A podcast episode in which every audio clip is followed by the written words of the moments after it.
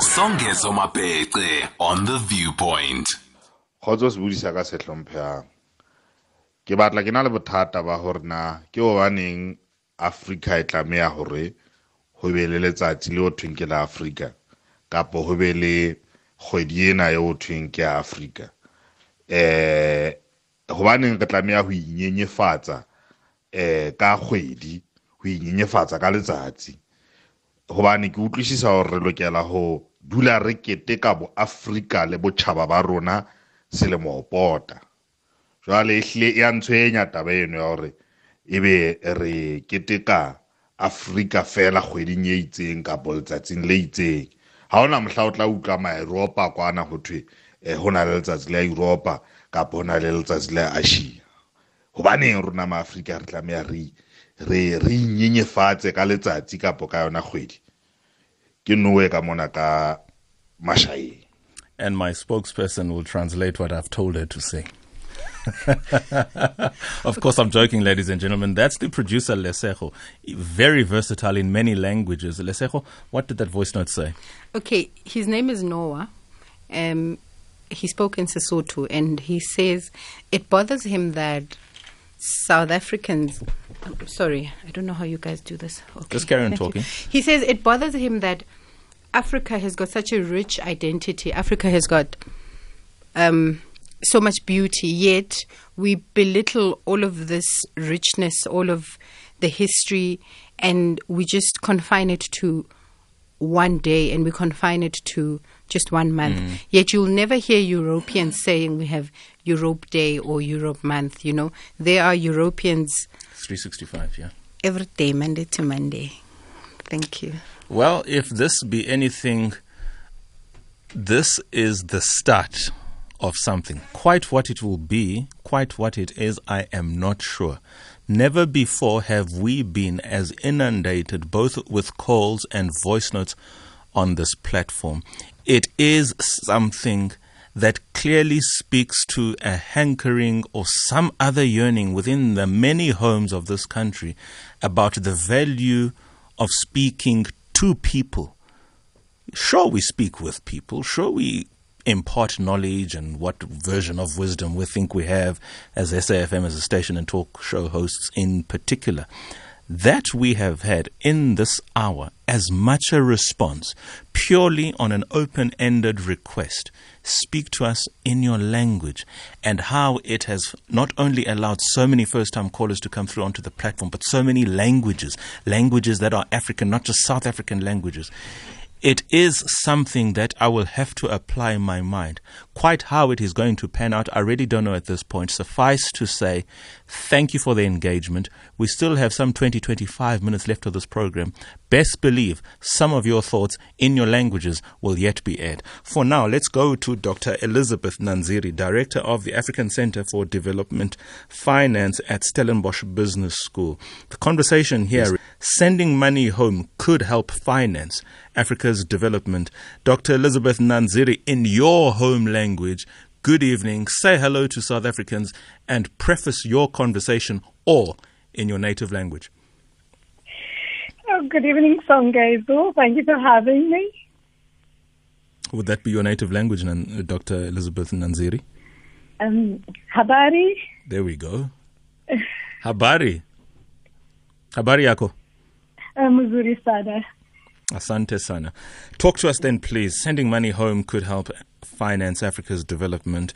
Have a conversation to us about, because we know that this happens, precisely how then it can be used and channeled for the much required socio-economic development on the African continent. How can we channel, therefore, this practice into something of meaningful gain?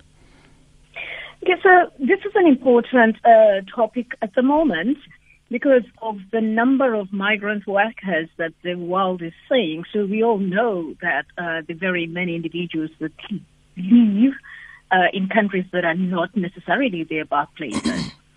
and so sending money back home is definitely important in as far as it helps, uh, insofar as it helps, uh, you know, meet the needs uh, of the people we leave back home.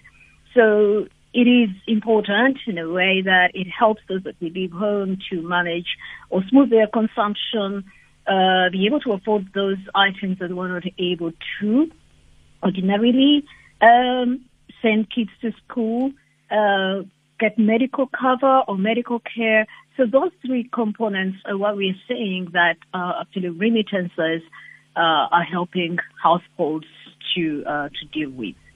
So it's it's quite an important uh, element that we should start considering seriously, and countries uh, and governments are actually beginning to look at the same um, component on how to leverage remittances.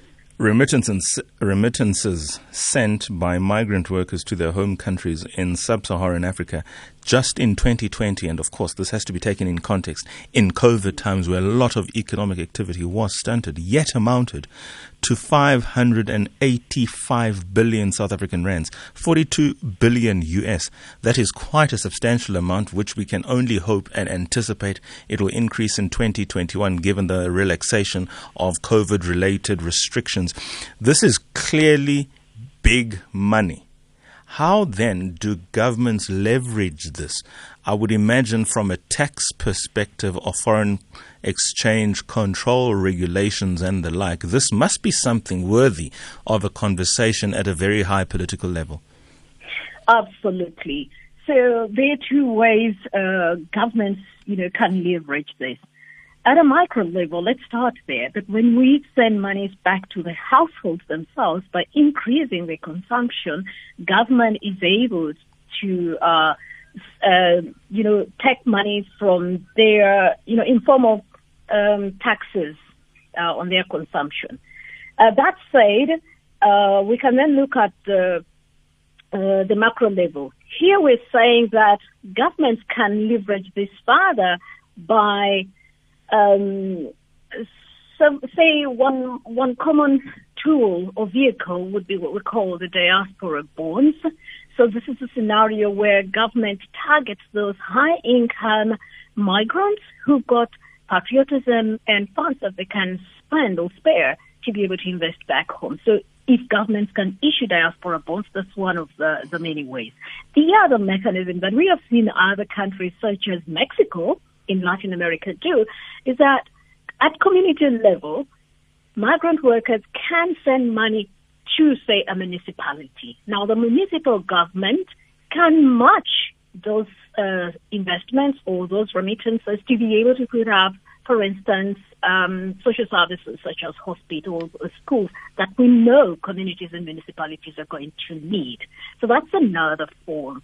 Um, when they are projects, so countries like Nigeria, Kenya, um, Ghana, which is also about to, um, to launch or issue a bond, have been able to get uh, funds from their diaspora members specifically towards a certain type of investment, a development uh, um, investment, such as, let's say, road network, transport, energy, water, and all of that.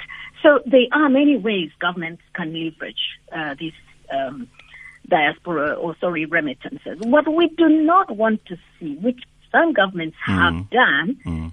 Uh, is to tax this money. If you tax this money, it's not really good. If you tax it at the at the at the receiving end, it's not good because creates a black market. I would imagine. I beg your pardon. It would create a black, mar- a black market, of course. Oh, no, no, no, no. There's no black market. We're not talking black market. We will be talking black market. Uh, okay. We won't even talk black market. We'll talk informal savings. Okay. Or informal Very mechanisms. Well. Yeah, of transfer. And what forces people to do that is because of the cost of remitting. That is not good. At the moment, Sub-Saharan Africa has the highest cost of remitting. And that forces individuals to actually use um, uh, informal mechanisms. Final question, and I am alive to the fact that you have a TV interview at any minute now. How technology can leverage all of this, make it more seamless, less costly, and that much more efficient in terms of dispatch and receipt? It would, and this is what we thought, because we have a lot of fintechs uh, at the at the moment. Unfortunately, for Sub-Saharan Africa, that doesn't seem to have worked. In cases, uh, in places where we have, for instance, mobile money, and uh, especially through this um, COVID, the pandemic, where everything was shut down, lockdowns, we discovered that yes, we could leverage the mobile platforms to be able to uh, um, send monies between countries.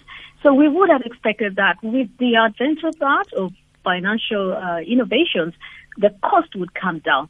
So far, it's not yet uh, filtered in, and especially SADC, we must complain that SADC corridors are still very expensive. So we're hoping that uh, the practitioners are listening mm-hmm. and they'll do something about that we will have to have this conversation again with a bit more time and less pressure. Elizabeth Nanziri, asante sana, nenda vuziri. asante. Uh, good night. Thank you. Dr. Elizabeth Nanziri, Director of the African Center for Development Finance at Stellenbosch Business School. After the break, we continue with hashtag the African Narrative.